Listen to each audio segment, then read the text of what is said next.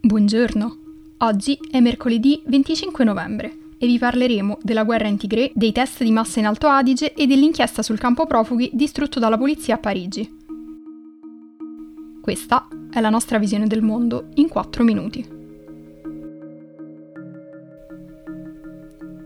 In seguito all'ultimatum del primo ministro etiope Abiy Ahmed di lanciare un'offensiva finale contro il Fronte Popolare di Liberazione del Tigre, il leader dell'opposizione, Debretsion Gebremichael, ha fatto sapere che gli abitanti della regione non hanno nessuna intenzione di arrendersi.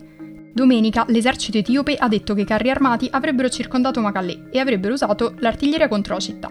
Attualmente centinaia di persone sono state uccise e altrettante sono sfollate. Si stima che oltre 36.000 siano fuggite nel vicino Sudan e un gran numero si stia spostando all'interno del Tigre per evitare i combattimenti. L'avvertimento al mezzo milione di abitanti di Macallè ha spinto molti ad abbandonare le proprie case, aggravando la crisi umanitaria.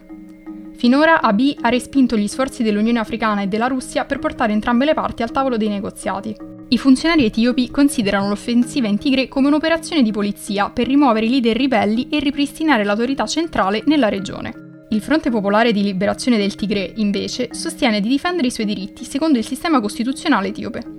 Le organizzazioni internazionali hanno sottolineato la dimensione etnica del conflitto, che contrappone il popolo Amara a quello del Tigre. Recentemente Amnesty International ha documentato un massacro nella città sud-occidentale di Maikadra, in cui sono state uccise centinaia di persone. Spostandoci in Italia, l'Alto Adige in tre giorni è riuscito a testare 350.000 persone e a isolare i positivi. Da venerdì e domenica sono stati trovati 3.185 positivi, lo 0,9% delle persone che hanno partecipato alla campagna. In totale gli abitanti della provincia autonoma di Bolzano sono 530.000. 10.000 erano già in isolamento e oltre 21.000 hanno già contratto il virus. L'Alto Adige è una delle regioni in zona rossa con l'incidenza più alta negli ultimi 10 giorni, 1151 contagi ogni 100.000 abitanti.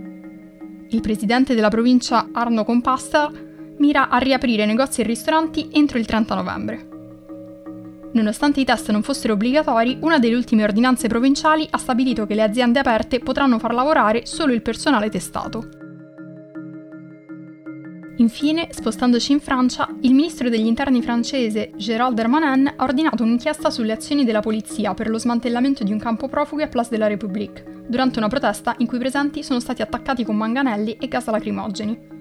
Anche la sindaca di Parigi, Anne Hidalgo, ha espresso la sua indignazione per quella che ha definito una negazione del dovere umanitario della Francia. La polizia e i gendarmi sono stati inviati in ritardo lunedì scorso per sgombrare un campo dalla piazza nel centro di Parigi, dove 450 rifugiati hanno montato le tende per protestare contro lo sgombero forzato di un altro campo pochi giorni prima. L'organizzazione Utopia 56 aveva già rilasciato una dichiarazione in cui chiedeva alle autorità di fornire un rifugio ai circa 3.000 migranti e senza tetto che dormono alla ghiaccia nella capitale francese. Lunedì sera la polizia e i gendarmi sono andati a sgomberare la piazza e sono stati ripresi mentre picchiavano i manifestanti.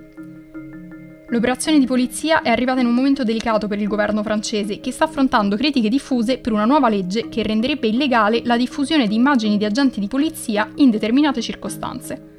La legge, considerata una minaccia diretta alla libertà di stampa, autorizza anche l'uso di droni e di tecnologie di riconoscimento facciale da parte della polizia. Per oggi è tutto. Dalla redazione di The Vision a domani.